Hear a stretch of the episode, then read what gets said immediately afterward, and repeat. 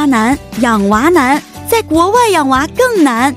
辣妈虎爸周六座谈会，畅谈养娃心经，也欢迎收音机前的辣妈虎爸们来现场做客哦。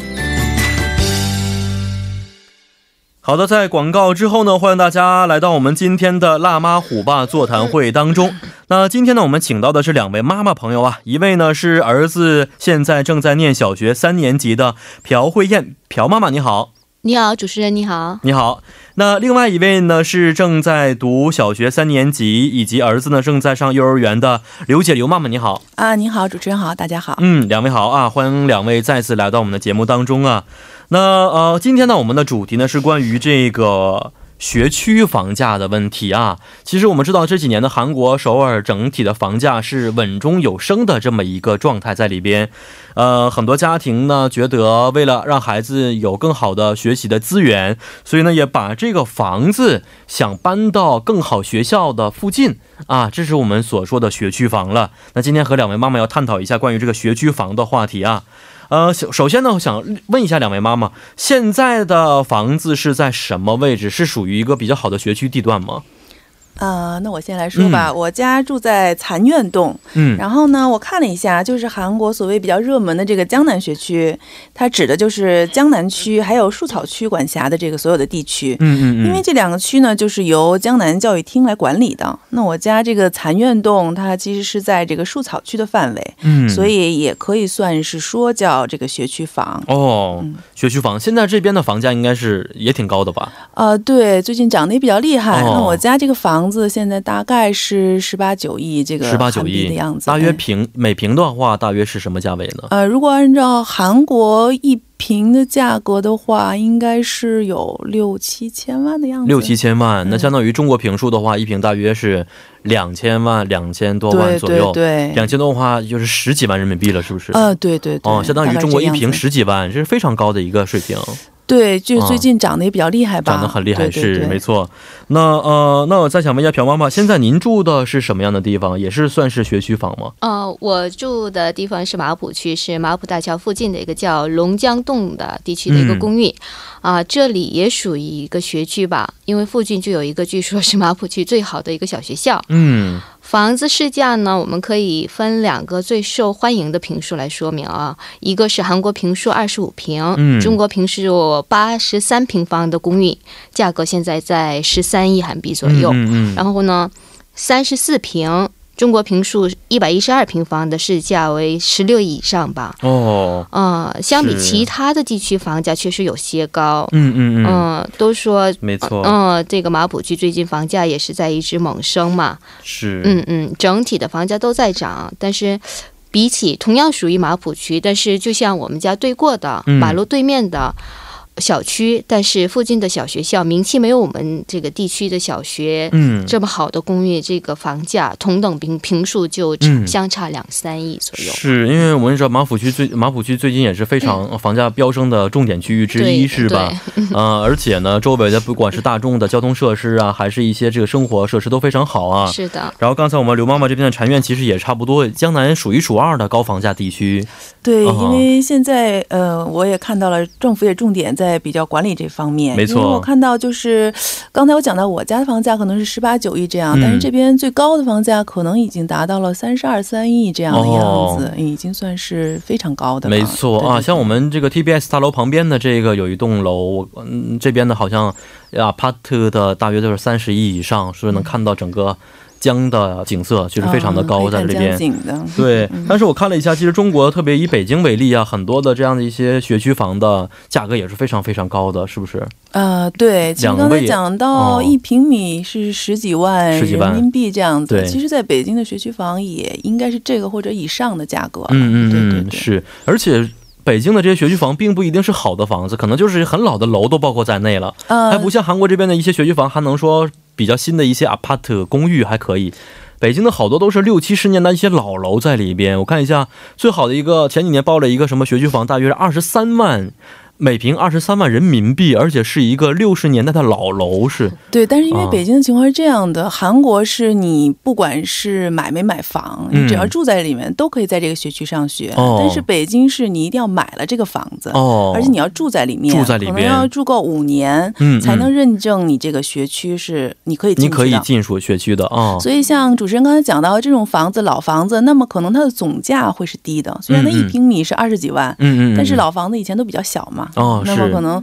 总价没有超过一千万人民币。那么大家觉得总比我买一个新的但是很贵的房子更值得有这么一个考虑在里边是，所以呢，可能一些房主也是出于这种的大众心理，给出了这么高的一些房价在里边，是吧？嗯，对，没错，大家把这个房价抬起来的嘛。嗯，像我以前在零七年、零八年的时候，那个时候在北京海淀、清华呀。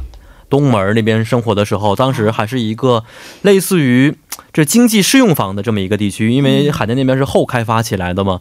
当时有一些人就是在那边得到经济适用房之后，原来是自住的，但后来因为很多外国人啊，五道口外国人很多，然后呢，因为很多的一些小学变得更更好了，后来那边的房价涨到十几万人民币，很多人就把这个房子卖出去之后，拿这个钱。买了两套房子都是可以的 啊，对，所以家里没有孩子的话，是是是是是啊，是，所以看来中国和韩国很多方面还是比较相似的，特别在学区房方面啊。对对。那而而且听说这个刘妈妈也是在孩子上小学之前呢，为了孩子的教育是搬到了江南地方啊。呃，能不能给我们具体讲一下这个买学区房的一些过程呢？呃，对，这里我要澄清一下，我们家不是为了 孩子搬到学区房去的，而是非常凑巧，就是在呃孩子要上学的半年前。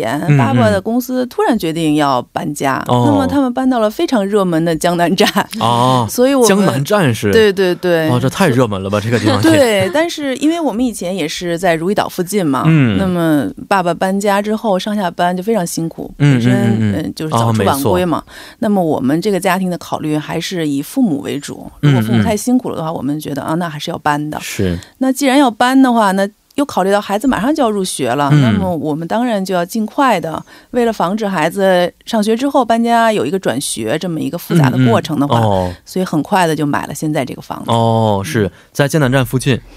呃，在残院洞，其实离江南站不远嘛。那么，呃，对，如果我先生上班的话，可能开车也就是十分钟的样子。哦，堵车情况之下十分钟吗？呃，因为他非常的早出晚归，所以不会遇到堵车的时候是。没错啊，但如果还是在汝矣岛住的话，实在是太远了。这一个是大东边，一个大西边，是不是？对，他每天因为上班的时间，即便是不堵车，出门的时候不堵，到了的时候可能这两个地方都是堵车的地方。关键是是不是汝矣岛和江南？所以搬家这个选择还是比较好的。一个是呃，这个丈夫。这边解决了很多的一些上下班的这问题，对对。然后呢，孩子这边的一下学区的问题解决了，是不是？呃，我对我们当时是这么考虑的，虽然是以爸爸为起点，但是孩子的问题也是一起解决掉了。没错，这个是什么时候的事情啊？什么时候搬的家呀？啊，有三年了吧？因为我的孩子现在三年级，刚刚好这个时候，对，正好是要上学的前上学，而且那时候房价还不是非常高，像这几年涨得很高的情况。啊，对，虽然已经涨了，其实当时我们已经在犹豫了，因为它已经涨了，但现在涨得更多一些。呃，对，呃，您说的很对，长得更多了，谢谢。是，那朴妈妈呢？是结婚之后一直都是住在马浦，还是说也也有搬家的一些过程呢？呃，我是结婚之后一直就住在马浦区。嗯嗯，当时选择马浦区的可能最主要的原因就是我先生的公司哦在马浦，嗯嗯，我的公司在如意岛，哦，正好马浦区住的话，两个人上下班都很都很方便，不远，是是，对的，当时。其实没有想到会在韩国住这么久吧？哦，当时其实也没有什么特别多的规划在里面。对的，因为刚刚那个硕士毕业，然后两个人刚好都找到工作，嗯嗯，然后就觉得居住环境好一点，就咱们就先买一个房子看看吧。然后学区什么的根本就没有考虑过，嗯，就找一个两个人上下班方便的马浦区一个比较。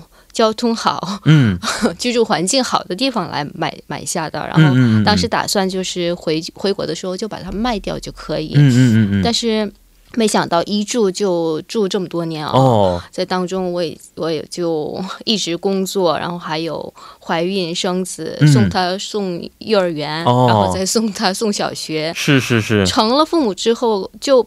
不能不考虑他这个学区的这样的问题，所以我是这个时候就变成一个迫在眉睫的问题了。嗯，我是十分理解作为一个家长，会一定会考虑这个学区这个问题的。哦，刚才我在拿到稿子的时候还在想啊，我有孩子的时候我会不会考虑这个问题？我觉得在哪儿上学都是一样的。但其实如果真的当父母之后，这个方面的问题就变成大问题了，是吧？是的。哦，所以这个心态也会改变的。是的，应该会变的，是不是？嗯 嗯。因为所有的就是孩子上学了之后，很多的情况下，我们都是要。为这个孩子的学习这一方面来想哦，是是，但是我知道，其实马普那边的话，很多好学校都是聚集在这个区域，而且生活条件、生活环境也非常不错的是，嗯，所以现在看来，这个地方其实还是非常好的。是的，还是好的，还是好的，是还是好的。我住麻布已经有十五年了，十五年，嗯，而且很方便，我觉得很方便，就一直其实江南这个地区我是没。没住过，所以我就不知道为什么人家都说江南那边好。其实我觉得我也刚才想了一下，刚才说江南站的时候，我也当听完之后很吃惊，因为江南站我觉得。太过于拥挤，拥挤有点吵，而且呢，说实话不是很方便，去哪儿都堵，感觉是啊。但离江南站还是有一定距离的，对对对。江南站本身应该算是一个比较热门的区域，但是那个地方应该不是说一个好的学区，但是离那边可能稍微有点距离，那么很多学校稍微好一些就会对，因为附近很多也没有什么很好的一个住的地方吧。江南站附近其实没有很多的住宅楼，是不是？没错，嗯，是。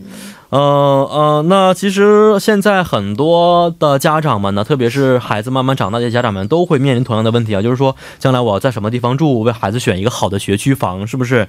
那同是首尔市啊，呃，想问一下两位妈妈，这个各区的教育资源真的差距会非常非常大吗？让人们花高价钱可以去买学区房吗？嗯，这个我来，我先来讲啊。我觉得这个同样是首尔，根据这个各区的居民经济收入啊，或者是居居住环境啊等等，教育资源应该有所不同的。嗯，就像首尔不是有三大这个学习强区嘛？一个是江南，嗯，一个是木洞，嗯嗯，一个是中继中盖洞，嗯嗯嗯，啊，这三个是首尔地区的最有名的学区。哦，啊，那这个。所有的有名的连锁的这样的学院呢，他们首先要进入哪一个区的时候，他们首先考虑的就是这个三个区。哦，那除了这个三个区，其实有很多地区有名的这个学院是不进去的。哦，他们觉得父母的热情跟不上。哦，嗯，所以我觉得这个。确实跟这个区域是有有很大关系的关系的。嗯嗯，没错。其实以前我在韩国当这个学院老师的时候，就是在江南这边。嗯，发现江南，特别是在七栋那边也。聚集了非常多的一些学院在里边，江南更多的可能是，比如说各种外语学院是更多的，然后其他的一些数理化我不是很清楚，但是我听说木洞那边的数理化也是非常非常出名的。哦，就刚才主持人讲到这个大智洞是吗？对，其实我以前也不知道，但是搬过来之后听的也比较多嘛。嗯嗯嗯。那可能所有的不管是外语也好呀，数理化也好，包括。艺术体能类的，可能最好的学院都会聚集在那边了。对对对，虽然我们还没有进晋 身去经历一下，快了也应该是。嗯，我在这讲一个有趣的事啊。嗯嗯最近马浦地区，马浦这边就是有一个学院的说明会。嗯。他学院的说明会外面，他挂的这个牌子就说。大智洞、点击洞，也超托姆南最有名的这个学院，数学院。哦，嗯，然后呢，他这个这不会违反广告法吗？敢用“最”这个字的话，不会的，是吗？嗯嗯嗯。然后呢，他那个进行这个说明会的时候，给周围的妈妈们就发了很多的信息。哦，但是呢，他妈妈妈妈们一定要这个按照顺序来。啊，参加参加这个说明会，报名的话必须按照顺序，否则的话是没有名额的。没有的啊，到达这个程度了已经是完全完全不一样，真厉害。对，就一个得七懂这样一个字，一个字就代表它的分量在里边。对的，想去随便的去报班的话还不可能，是不是？还有一个入学考试呢，还有入学考试，不是一般人可以进来的，不不不可以进去的。这还不是学校，只是一个学院而已。嗯，这个跟我们中国是完全不一样的。我觉得我们。在中国，我们上学的时候，我们就是觉得我这个科目如果跟不上去的话，跟妈妈说，妈妈就会。给我们安排去学院，然后就我们父母只要给我们交钱，我们就可以学到嘛。但是韩国这边完全不一样，你一定要有一个入学考试。哦。你这个一定的基础如果达不到，学院也不会收你的。哦。所以这个时候可能学院的这个等级越高，实力越强，要求越高，因此很多家长们也希望把孩子送到这样的学院，对，就产生了类似于学区的学区房这样的一些问题存在了。是的，是嗯。那刘妈妈，您是怎么怎么去看待这个地区的一些教育资源差异的？呃，因为我们是就是搬到这个江南区来嘛，然后开始学习的，所以没有什么跟其他区的比较。哦，但是主持人刚才讲到这个问题的时候，其实我想到的。是，应该给首尔的情况跟北京的情况是差不多的。如果讲到这个教育资源的话，因为我是从北京是海淀区来的，那么海淀区是在北京应该算是一个呃学习的强区。没错。那么当时的情况就是。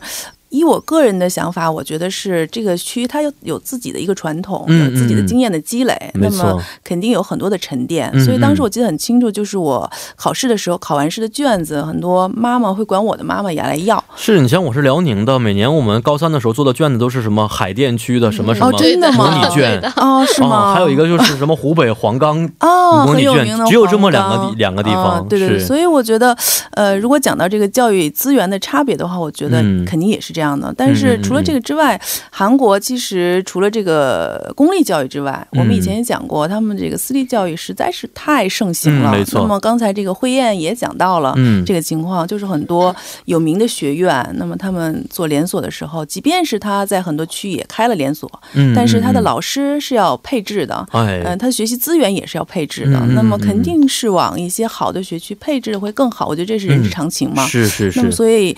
呃，讲到这个学区之间，它会不会有差别？那么我们也可以有一个判断了。没错啊，特别现在很多好老师呢，他因为是这个本身的实力很强，然后呢，他能够接触的家长非常多，所以很多学院都是高薪聘请这样的老师去学习、去教授。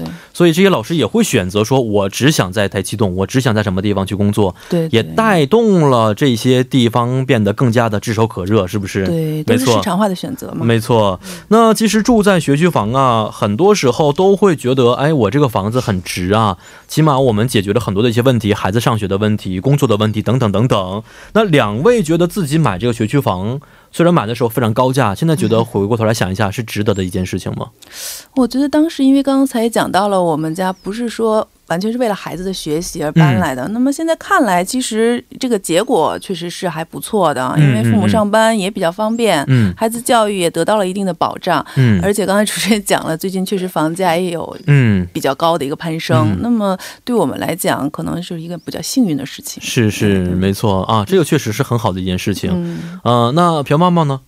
啊，我也是差不多的，其实也可以说是挺幸运的啊。我买房的时候也是没有考虑这个是不是学区房，就是考虑我们两个人上下班的这个问题。哦，正好我们买的这个房子是属于一个学区房，那可能主要是主要的原因就是马浦是一个新型的这样的崭新的一个居住区了，嗯嗯，所以这边开始开发。就是把以前之前的这些老房子都改造成现在的二三十层的这个有名的这个品牌小区嘛，嗯嗯嗯然后跟着进来的就是那些有名的学院，然后学校，嗯，所以正好我们的这个房子也是跟着这样的一个趋势来一直在涨哦，所以我觉得对我来说呢，上下班。我跟我先生来说是上下班问题解决了，对孩子来说这个学学校的问题解决了，他所有的这个学院也都是徒步十分钟之内就可以，非常方便，嗯嗯，自己都可以走过去，嗯，然后呢，这个周围的这。像商场啊，或者是购物广场啊，也都是五到十分钟之内。哦，就像不光光是在学习方面啊，包括生活方面都是非常便利的。所以看来现在很值得的一件事情，非常值得，我觉得是是是。但是问题是，现在两位都是孩子很小啊。现在如果是考高中的时候不很不是很清楚啊，韩国高中也是按照学区区分的吗？韩国以前可能是有一些这个科技高中啊，还有特殊高中特殊高中，但是现在政府的政策好像在慢慢的改变。二零二五年的时候要变成普通高中，是说都要变成普通高中了，所以可能就没有这些特殊的。嗯，不知道如果将来如果都是普通高中，按照学区去划分的话，两位会不会想搬家呢？搬到呃这个高中实力更好的地区去？哦，我觉得作为来我来讲，可能没有这个考虑吧，除非爸爸的公司又搬。嗯，是是是，现在是没有这样的考虑是在里边。对，因为我觉得，就像刚才讲到这个大制动，对我来讲就是难以想象的一个竞争激烈的地方。嗯，我觉得不知道孩子去里面之后，真的是会有一个好的成果，还是说我的孩子会被这个学习耽误了？嗯，是朴妈妈呢，会有这样想法吗？我也差不多了，我可能也不会搬的，也不会搬。呃，我上次也说过，我看到我孩子这么辛苦的学习，我就非常心疼。是是是。所以我现在已经已经很满意，小学在这样的一个学区房的这样的地方可以给他让他学习，然后中学。高中我就我就看他的情况吧，如果喜欢学习，或者是如果 喜欢自己再学的好一点，嗯到时候再考虑吧。没错，嗯。但是还有个问题在里边呢，就是现在很多家长呢，为了孩子啊，呃，会在学区房附近去租房子，只要在这住就可以，是不是？刚才刘妈妈也说到这个问题了。但是我们也知道，学区房附近的一些区域啊，都是很热门的一些地方，生活成本也非常的高，物价水平也非常高。这在这个地方住的话，对于一些家长来说，会不会让他们产生很多的一些压力或者是焦虑感在里边呢？嗯，我觉得如果考虑到生活成本的话，我个人感觉确实是有提高的。那么我。记得曾经有一个妈妈跟我讲，她说她为了查一查我们家门口的那个超市晚上几点关门，然后去查了一下，结果出来的第一条那个信息是，呃，全首尔最贵的这个超市 就是我家门口的这个超市。是吗？啊，其实我这几年无形当中其实花了很多冤枉钱。对，心里很不平衡的。但是因为现在网购很发达嘛，其实还还好一些。但是这个生活是潜移默化的，每天都会有一些钱花出去嘛，所以成本的提高可能还是会有的。嗯嗯，这个方面可能会有一些。成本的提高，生活的一些成本啊。那朴妈妈，您这附近的话，会不会有这样的情况呢？也会有的，那特别是如果是全职的妈妈，她的这个焦虑感可能会比我们更强哦。因为 如果是全职的妈妈们，他们跟其他的妈妈们聚会的所有的话题的百分之九十以上就是孩子的学习的问题哦。那比如说是他现在去的学院是什么样？嗯嗯。他现在学的这个进度已经到什么程度了？啊。所有的都是这样的话题。嗯。妈妈们也会跟着学吗？不会的，但是他们会有这样的焦虑感的，就觉得是不是？我们家的孩子已经落后了呀，不像我们职场妈妈，我们的话题有很多。但是如果是全职的妈妈们，他们可能所有的话题都是跟着这个孩子的学习问题。是，嗯，就突然想起来前几年，去年的时候，韩国特别热门的一部电视剧《天空之城》，是不是？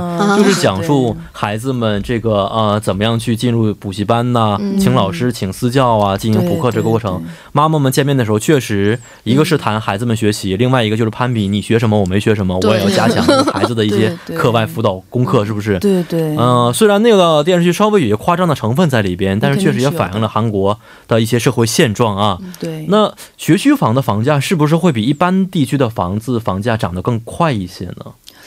有这样的情况吗？这个问题，我觉得慧燕比我是专家，实战专家，实战专家。我觉得有的。嗯嗯嗯。我们不是都说。江南这个房价是永永不跌的嘛？江南房价它有一个原因是江南这边就是。